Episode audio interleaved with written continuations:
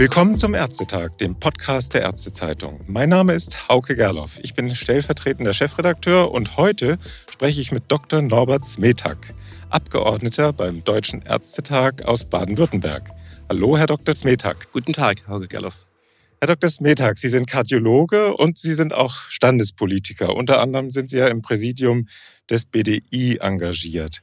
Welche Bilanz des Ärztetags in Bremen ziehen Sie?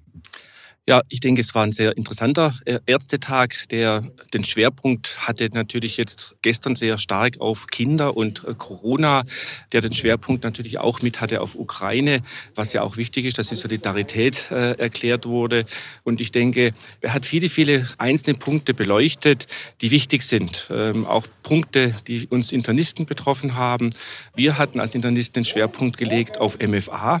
Und zwar weiterhin die Problematik, dass MFAs zu wenig in der Wertschätzung, in der der Gesellschaft auch und insbesondere der Politik vorkommen. Es hat ja zwar eine Nachbesserung gegeben bezüglich MFA-Bonus, dass jetzt ein Steuerfreibetrag eingerichtet wurde. Weiterhin ist in der Richtung aber zu bemängeln, dass hier keine Gleichstellung erfolgt zu anderen Berufszweigen der Assistenzberufe. Uns ist wichtig, da haben wir auch einen Antrag gestellt, dass eine Image-Kampagne für die MFAs erfolgt, dass MFAs, auch wenn sie berendet sind, wieder animiert werden, in den Beruf zurückzukehren. Wir haben ja Personalmangel auf vielen Ebenen und das war ein wichtiger Schwerpunkt, den wir hier auf dem Internistentag vertreten haben. Ja, die Beck hat ja ihren, in ihren Haushalt auch sowas schon eingestellt, dass es so eine Werbekampagne geben wird. Und ich kann Ihnen auch empfehlen, in die heutige Ausgabe der Ärztezeitung zu gucken. Da ist das Thema MFA und Wertschätzung eines der Top-Themen. Ja, äh, am Donnerstag gab es ja einen kleinen Aufreger für Internisten in der Weiterbildungsdebatte. Es sollte plötzlich eine einjährige Weiterbildungsphase in einer hausärztlichen Praxis eingeführt werden für hausärztliche Internisten. Der Antrag wurde dann nach massiver Gegenrede dann wieder zurückgewiesen oder zurückgezogen, auch auf Ihre Initiative hin vom BDI. Was steckt da eigentlich dahinter? Ja, ich denke, es war vielleicht gut gedacht, dass man wollte, dass tatsächlich mehr noch in die Haushaltsstruktur kommen, aber man hat nicht bedacht, dass das, was da vorgeschlagen wurde, eher eine Hürde ist. Das heißt, die Pflicht, wieder ein Jahr in der Praxis zu verbringen, bedeutet ja, dass man hier wieder nach einer Stelle schauen muss. Das bedeutet auch wiederum, dass man eben nicht gleich nach dem äh, entsprechenden internistischen Fachausbildung, wenn man es möchte, sich niederlassen kann als Hausarztinternist. Und das ist der falsche Ansatz. Der richtige Ansatz wäre, ein Punkt, der ja genannt wurde, war, dass man dann halt die Weiterbildung ein Jahr gefördert bekommt. Das springt ja wieder zu kurz. Wenn, muss man die Weiterbildung zum Hausarztinternisten komplett fördern und nicht nur ein Jahr. Also das heißt, vielleicht der Ansatz gut, Förderung der Weiterbildung, aber der Punkt, wie man es dann umsetzt, völlig falsch. Und deswegen war ja auch von allen Seiten eine klare Gegenrede da von vielen, einschließlich auch vom Vorstand der Beck, von der Frau Jona, was aufzeigt, dass hier äh, auf breiter Front erkannt wurde, dass das nicht umsetzbar und sinnlos ist. Mhm. Herr Dr. Smetak, Sie sind auch an mehreren Anträgen selbst beteiligt gewesen. Einer ist mir besonders aufgefallen, den Sie zusammen mit Frau Neumann-Grutzek gestellt haben, also Ihrer Präsidentin sozusagen. Sie fordern, dass die Krankenkassen bei Abrechnungsprüfungen, die letztlich zu keiner Minderung des Abrechnungsbetrags führen, eine Aufwandsentschädigung bezahlen sollen, und zwar von drei, in Höhe von 300 Euro. Was ist das Ziel dieses Antrags? Naja, also wir haben ja in vielen Bereichen Regresskonstellationen im niedergelassenen Bereich, genauso wie im klinischen Bereich. Und das Ärgerliche ist ja, dass da manchmal eben mit der Gießkanne diese Regresse durchgeführt werden, ohne dass äh, wirklich nachgeschaut wird, macht es denn wirklich Sinn? Einfach mal eine entsprechende, ja, viel zu große Regressflut. Und damit beschäftigt man und ja, den Praxisinhaber einerseits, andererseits ist es ja genau das, was oft Kolleginnen und Kollegen der Klinik daran hindert, die Niederlassung Niederlassung zu gehen, wenn ich an Oje Regress des Papierkrieg und Oje Depression, das sind ja alles Punkte, gerade weil es ja oft eben nicht mit einer entsprechenden Bestrafung endet, Schrägstrich dem Regress endet.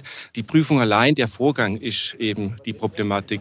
Der schlämt ja wirklich Strukturen, weil es ja äh, eine Papierschlacht wird, bis man die ganzen Unterlagen rausgesucht hat. Und das ist eine, nicht zumutbar. In Kliniken ist es ja so, dass da, wenn ein Regress eben nicht ausgesprochen werden kann, eine 300 Euro Euro Summe fällig wird, die da, die da zu zahlen ist. Und das Gleiche fordern wir eben auch im niedergelassenen Bereich und auch hier die Hürden höher zu hängen.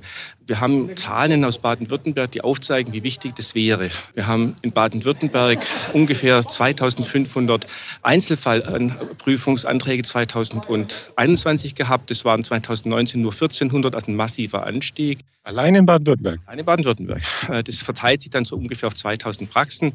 Und wenn man jetzt diese Bagatellgrenze von bisher 50 Euro auf 300 Euro erhöhen würde, würde man diese 2500 auf 850 reduzieren.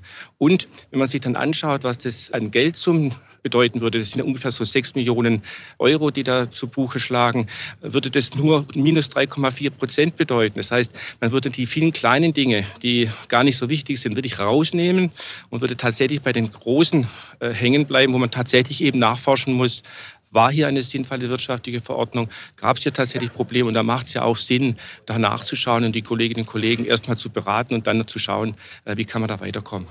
Wie hoch ist denn der Aufwand für den einzelnen Arzt, wenn man von einer solchen Einzelfallprüfung betroffen ist? Es gibt ja Rechtsberatung, die Zeit allein, Sie haben es ja eben schon angedeutet, abgesehen vom Ärger. Ja, also er muss da von mehreren Stunden ausgehen, je nach Umfang der entsprechenden Medikation, die man zum Beispiel nachschauen muss. Also wir haben ein Beispiel in der, in der Kardiologie, die PCSK9, hier haben wir eine spezielle äh, Substanz, die bei schweren Fettstoffwechselstörungen verordnet werden kann, die in einer strengen äh, GBA-Richtlinie unterliegt. Und da muss man schauen, hat man denn wirklich alles dokumentiert zu dieser GBA-Richtlinie? Hat man die ähm, entsprechenden Dinge auch durchgeführt? Und das äh, kann, wenn da eine Praxis mehrere dieser äh, Fälle hat, äh, da, dann doch schon eine erhebliche Belastung von auch wirklich Stunden und Tage bedeuten. Und für mich ist nicht mal allein der Zeitaufwand das Entscheidende. Für mich entscheidend ist die psychische Belastung, die die Kolleginnen und Kollegen ausgesetzt sind, insbesondere wenn es um große Summen geht. Ähm, ich denke, das ist das, was am meisten stört, die psychische Belastung. Wenn man die schon mit den Kleinen wenigstens wegnehmen kann, hat man viel erreicht. Okay. Ja, gegeben der, Be der Beschluss des Ärztetags fällt, welche Wirkung erhoffen Sie sich von dem Antrag für die Zukunft? Ein Signal. Wir hoffen uns, dass tatsächlich ein Signal gesetzt wird, dass eben, wenn man immer bemängelt, dass sich zu wenige Kolleginnen und Kollegen niederlassen, und Regress ist einer dieser Punkte, die immer wieder von Kolleginnen und Kollegen, wenn man sie befragt, ins Feld geführt wird, dann müssen wir diese Dinge, die eben einfach zu regeln sind, auch regeln. Und äh, das heißt, die entsprechende Wirkung sollte eben eine Abschreckung sein, unnötige Regressforderungen zu stellen, damit eben weniger Regresse kommen und damit eben damit die jungen Kolleginnen und Kollegen auch den Eindruck Eindruck bekommen, hier ist man nicht wehrlos, äh, sondern hier wird was getan und die Kassen können nicht einfach, wie sie möchten, loslegen, müssen sie das auch überlegen. Das ist der Hintergrund. Ja. Welches Ziel verfolgen denn eigentlich die Krankenkassen mit solchen wenn Sie solchen Kleckerbeträgen in Einzelfällen hinterherjagen? Geht es darum, die Ärzte zu disziplinieren, damit sie nicht irgendwie aus dem Ruder laufen mit ihren Verordnungen oder was ist das Ziel? Ich denke, das ist multifaktoriell. Also es gab 2013 ein äh, Urteil Bundesrechnungshof, der dann eben darauf Wert gelegt hat, dass eben äh, solche Prüfungen stattfinden. Und äh, jetzt kommt es natürlich auf die Auslegung und die Umsetzung an. Das heißt, es gibt durchaus unterschiedliche Einzelfallprüfungen von unterschiedlichen Kassen. Das heißt, manche legen das eben doch eher arztfreundlich aus, manche sind da sehr streng. Und ich denke, da liegt der Punkt. Man kann nämlich über entsprechende Vereinbarungen von Bagatellgrenzen das ja einhegen, die Problematik. Und ich glaube schon, dass die eine oder andere Kasse das schon als Instrument der Abschreckung nimmt, um eben teure Medikamente nicht zu verordnen. Und denke ich, das spielt eine Rolle. Ich möchte den Kassen da nichts Böses unterstellen, aber davon muss man ausgehen, insbesondere auch aufgrund der Flut der Anträge, die dazugenommen hat, dass es eben doch mit eine Rolle spielt. Wird das Wort Regress jemals aus dem Wortschatz der Vertragsärzte wieder verschwinden? Was glauben Sie? Ja, also ich träume davon, realistisch betrachtet in absehbarer Zeit allerdings nicht. Herr Dr. Smetag, viel Erfolg bei Ihrem Vorhaben und vielen Dank für Ihre Antworten. Sehr interessant und ja, alles Gute für Sie. Ich bedanke mich bei Ihnen und wünsche Ihnen natürlich auch noch alles Gute. Ja, vielen Dank. Und allen Zuhörern auch vielen Dank, dass Sie dabei geblieben sind. Bis zum nächsten Ärztetag. Tschüss.